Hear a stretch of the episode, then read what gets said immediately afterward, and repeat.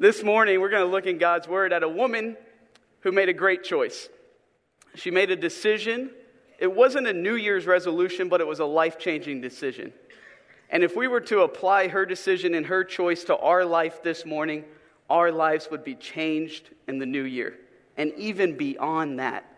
We're going to look at a woman who sought after Jesus, so much so that she was so close to Jesus, she could reach out and touch him. And not Jesus' life was changed based upon her touch, but her touch was accompanied by faith, and because of her faith, her life was changed forever. Let's go to Luke chapter 8. Luke chapter 8.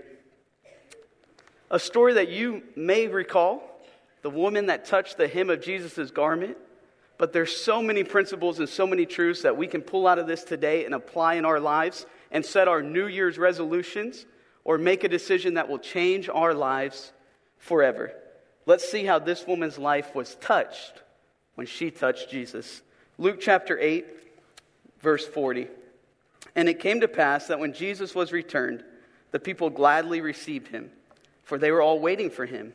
And behold, there came a man named Jairus, and he was a ruler of the synagogue, and he fell down at Jesus' feet and besought him that he would come into his house.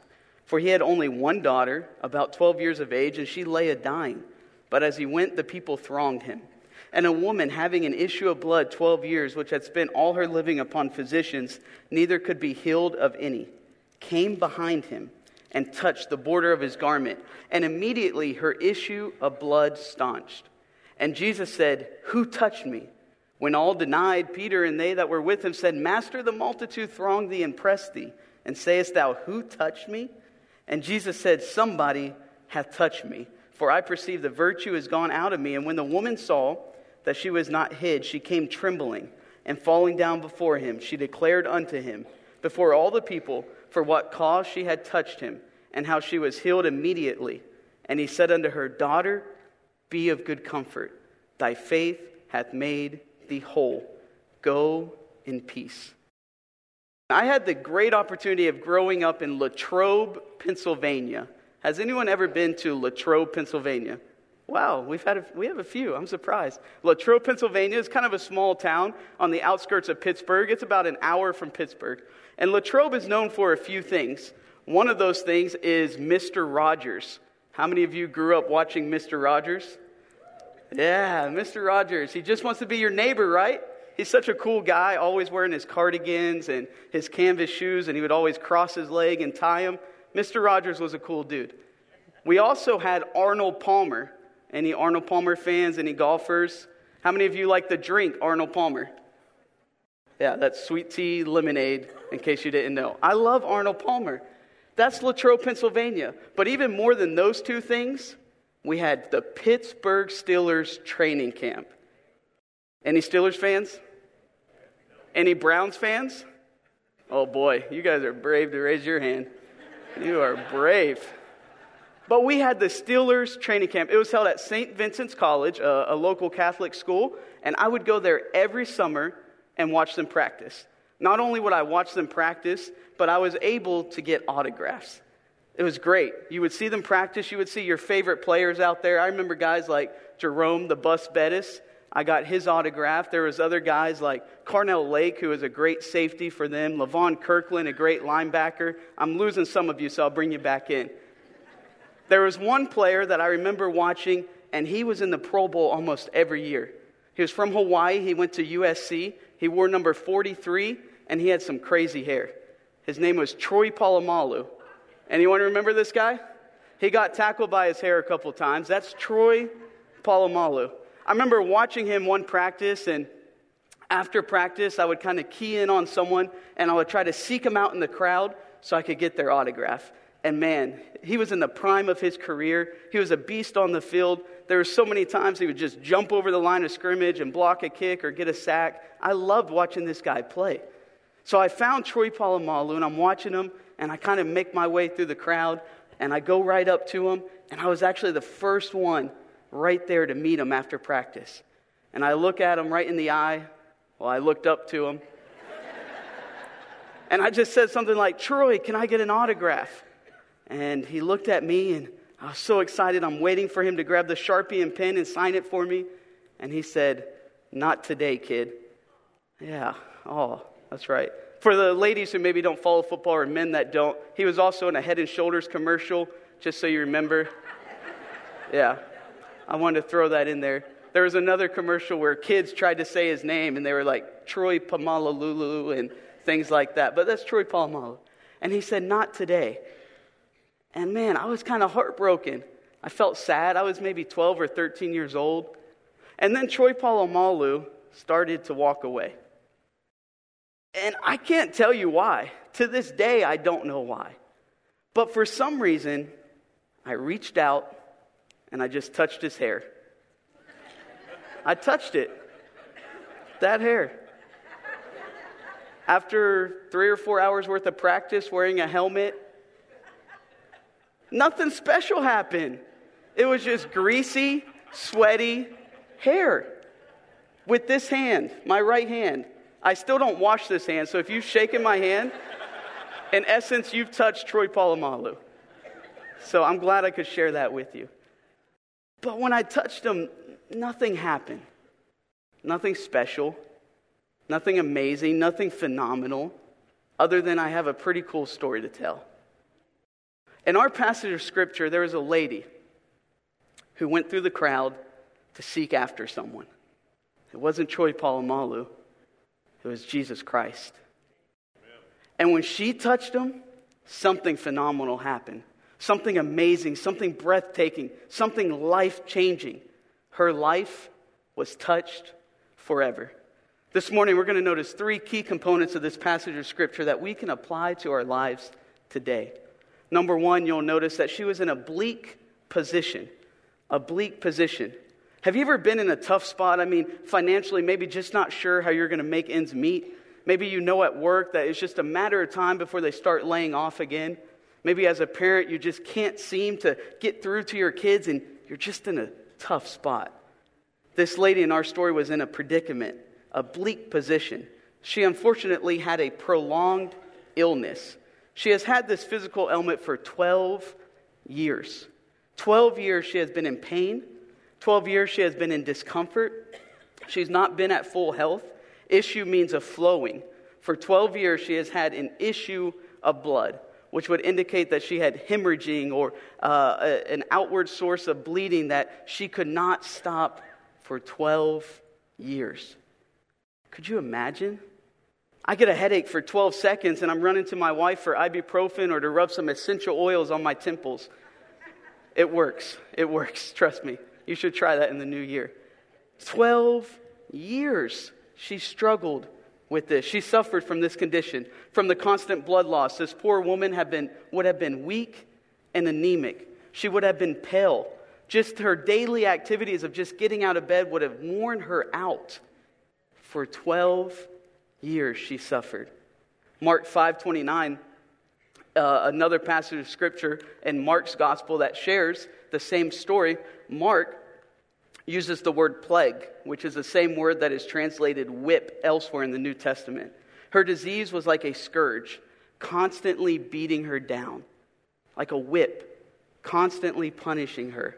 12 years. She's in a bleak position because of her prolonged illness, but also because of the physician's inability. This poor lady is at the end of herself, and now she's at the end of her bank account. It says in verse 43 of the passage that we read, "And the woman having an issue of blood 12 years had spent all her living upon physicians, neither could be healed of any. She has spent all her earnings, all her savings on her local doctors, and not one can help her. Not one has a cure, not one has prescribed the right medication, not one has put her through the right procedure or the right test. She has no cure."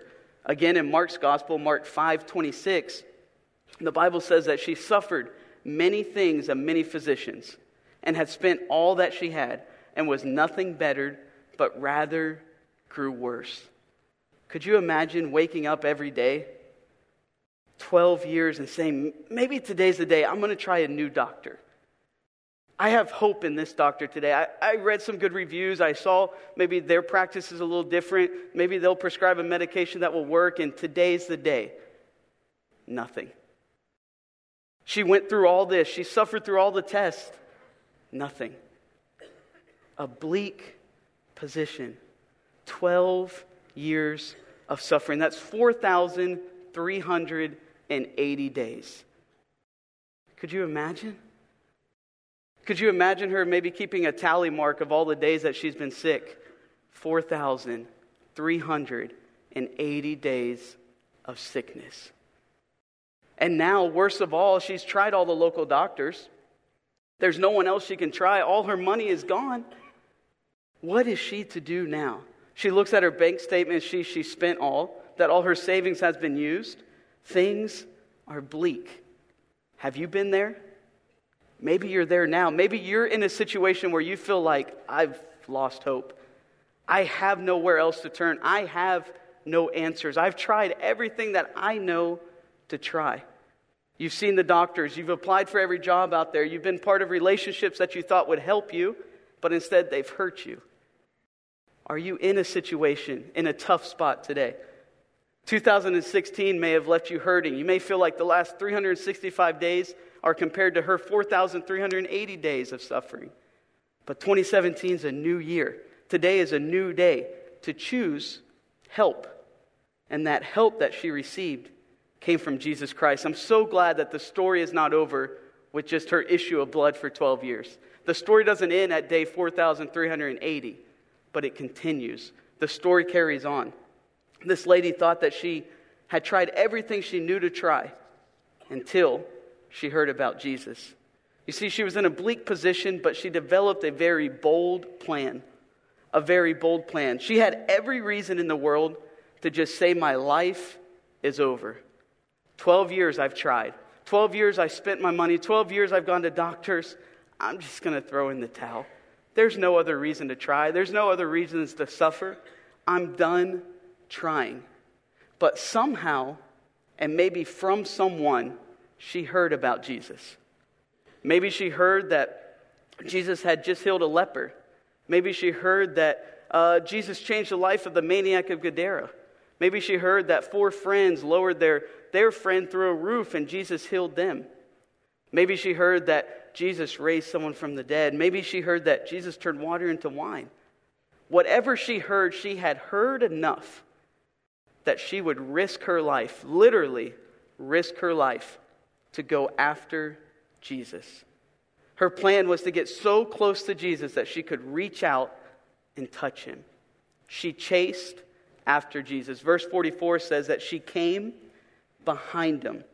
You see, she wasn't just satisfied watching and waiting and being a spectator. She had a mission, she had a goal, she had a drive, she had a desire to get so close to Jesus that she could touch him. In verse 40 of the original chapter we read, it says, and it came to pass that when Jesus was returned, the people gladly received him, for they were all waiting for him. So there's a crowd of people. There was a crowd of people that day, dozens, hundreds. Jesus had a large following, maybe even thousands of people that were waiting for Jesus and watching. Too often we find ourselves being part of the crowd rather than the lady with the issue of blood. Too often we find ourselves just waiting and saying, I'm just going to watch. I'm not going to give everything I have to pursue Jesus. You do understand 12 years of sickness. She's pale, she's weak, she's anemic. Getting out of bed was tough. Doing her daily activities in the home was difficult.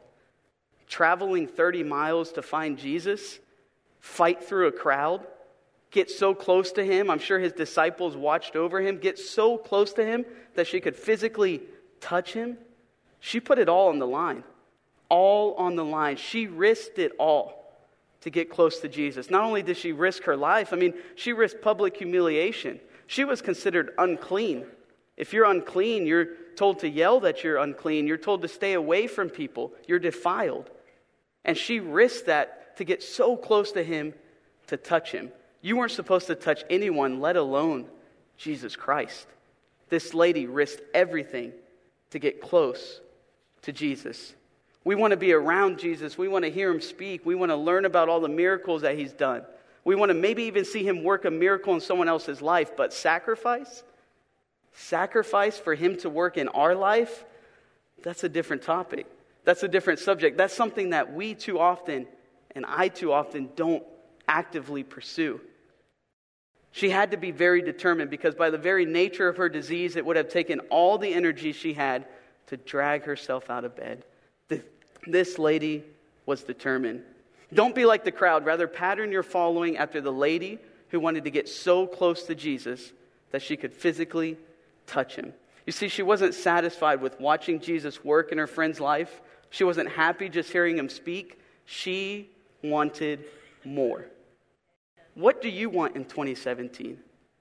Do you want to get so close to Jesus?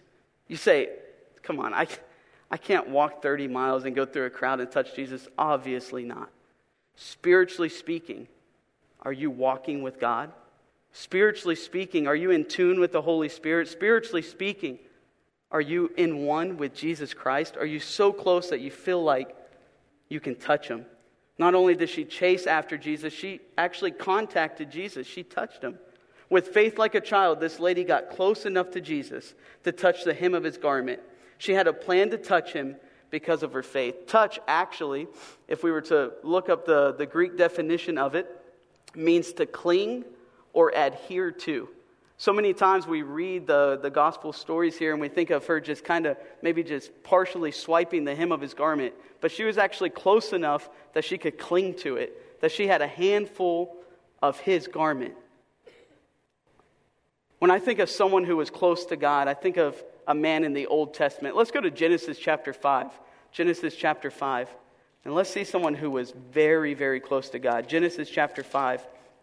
I remember one day I came across this passage of scripture actually in 2016, just in my daily Bible reading, and I began reading the chapter, and I thought, why am I here in this chapter today?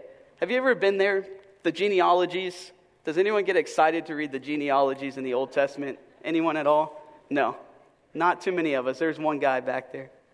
Not too many of us. And I got to this chapter, and I thought, you know, I could probably skip over this, and I'm not going to miss too much.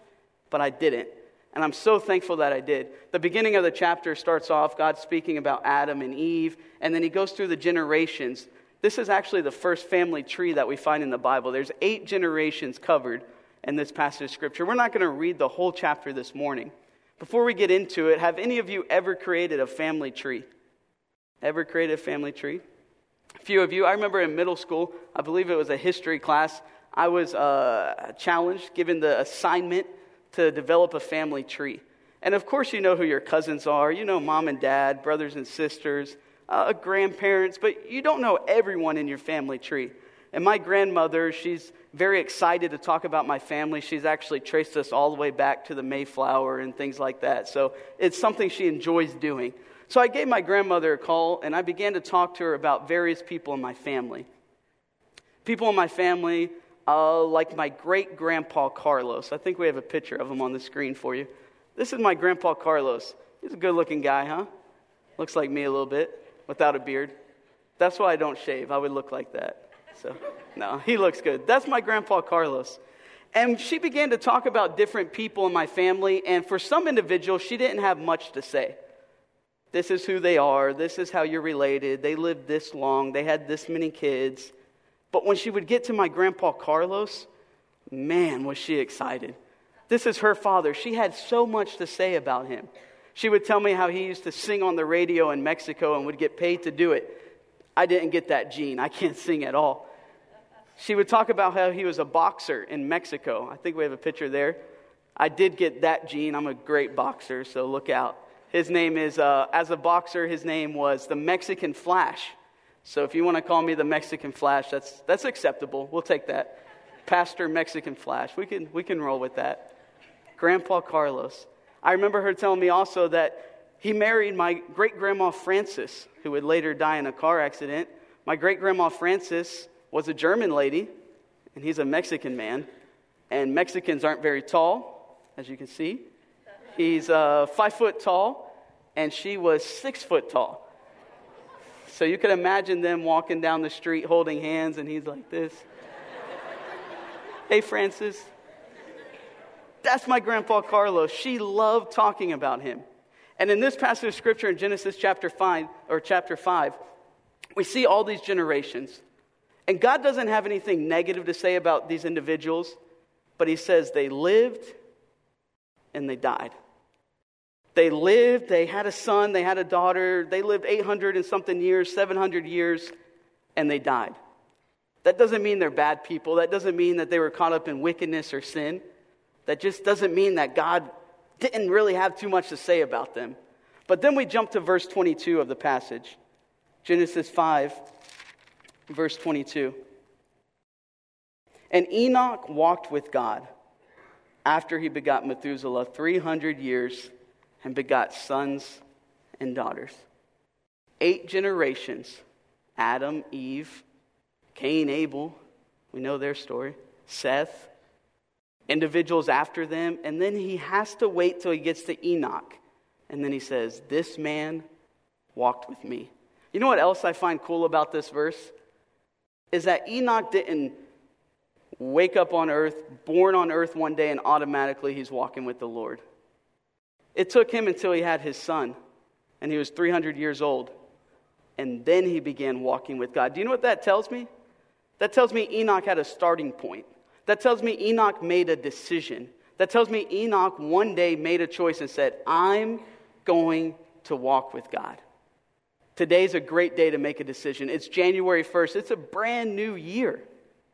Today is no better day than to decide, I will walk with God. I will get close to Jesus Christ. I will do all that I can to be a disciple of Jesus. I will follow Jesus. I will stay faithful in his word. I will stay faithful to his word. I'll stay faithful to church. I'll get involved in church. This is the best day to decide. Enoch made a choice. For him, it was 300 years old, and he said, I will walk with God. She was so close to God that she could physically contact him. She made a bold plan. She made a decision to get closer to Jesus than she had ever been before. A decision to be a true follower of Christ. She made a decision to choose Jesus over bitterness. Could you imagine 12 years? She had to let that go. She made a decision to choose Jesus over anger, Jesus over discouragement, Jesus over depression, Jesus over selfishness, Jesus over disbelief, Jesus over complaining, Jesus over pride, Jesus over self, Jesus over sin, Jesus over everything. That's the same decision we need to make in 2017, that we will choose Jesus over everything else. Nothing else matters. Bitterness, I'm going to let it go. Depression, I'm going to get over that. I'm going to choose Jesus. Discouragement, I'm going to stay encouraged through God's word. I'm going to choose Jesus. This lady had been sick for 12 years. She could have very easily chose to be discouraged, chose to be angry that she has been sick with no relief. She could have chose to be depressed that God hasn't healed her yet. She could have chose to complain about her situation, as many of us do. But she chose to go after Jesus. How is this decision made? It's made through faith. That is the only way this decision is made, is through faith. Enoch was a man of faith. He's listed in the Hall of Faith in Hebrews chapter 11. Hebrews chapter 11, verse 6, simply says, without faith, it is impossible to please him. That is the only way you will actually pursue Jesus Christ, is if you have faith in doing so. You see, faith always determines your actions. Your beliefs always determine your actions. Your faith in God will determine your closeness to God. Big faith, big relationship. If you have faith in God. Because of the sick lady's faith, she was close enough to Jesus to touch him. Bleak position, bold plan, and lastly, a breathtaking phenomenon. A breathtaking phenomenon. What a beautiful picture. Can you see it now? The lady, 12 years. I'm sure by the time she gets to Capernaum where Jesus is, I'm sure she is so worn out. She has no one helping her, no one to lower her through the roof, no one to carry her on a bed. It's just her and her faith. And she muscles through the crowd. I imagine her on her knees, crawling through the crowd. And she gets so close to where she can see Jesus. And I'm sure her mind's telling her, just give up. Your body's weak. But her faith is saying, press on. It's worth it. Just get to Jesus. She gets so close to him that she touches, grabs a hold of the hem of his garment, and clings to it, almost out of desperation, like, this is my last hope, Jesus Christ. Jesus Christ then says, who touched me? Because I know that virtue has come out of me. Virtue means power. We get our modern words like dynamite and dynamic from it. Power. There was so much power that flowed out of Jesus that day to heal her. We serve a mighty God. The garment that Jesus was wearing, it did not contain any power. It wasn't a magical robe or a mystical cloak. There was no power in what he wore, but there's power through Jesus. 1 Chronicles 29:11 says, thine, O Lord, is the greatness and the power and the glory and the victory and the majesty, for all that is in the heaven and in the earth is thine. Thine is the kingdom, O Lord, and thou art exalted as head above all. You do understand that we serve a mighty God, don't you? Amen. When we can't find the answers, you may have searched for 12 years. You may have searched for 12 days. You may be searching now. Jesus is the answer. He is mighty.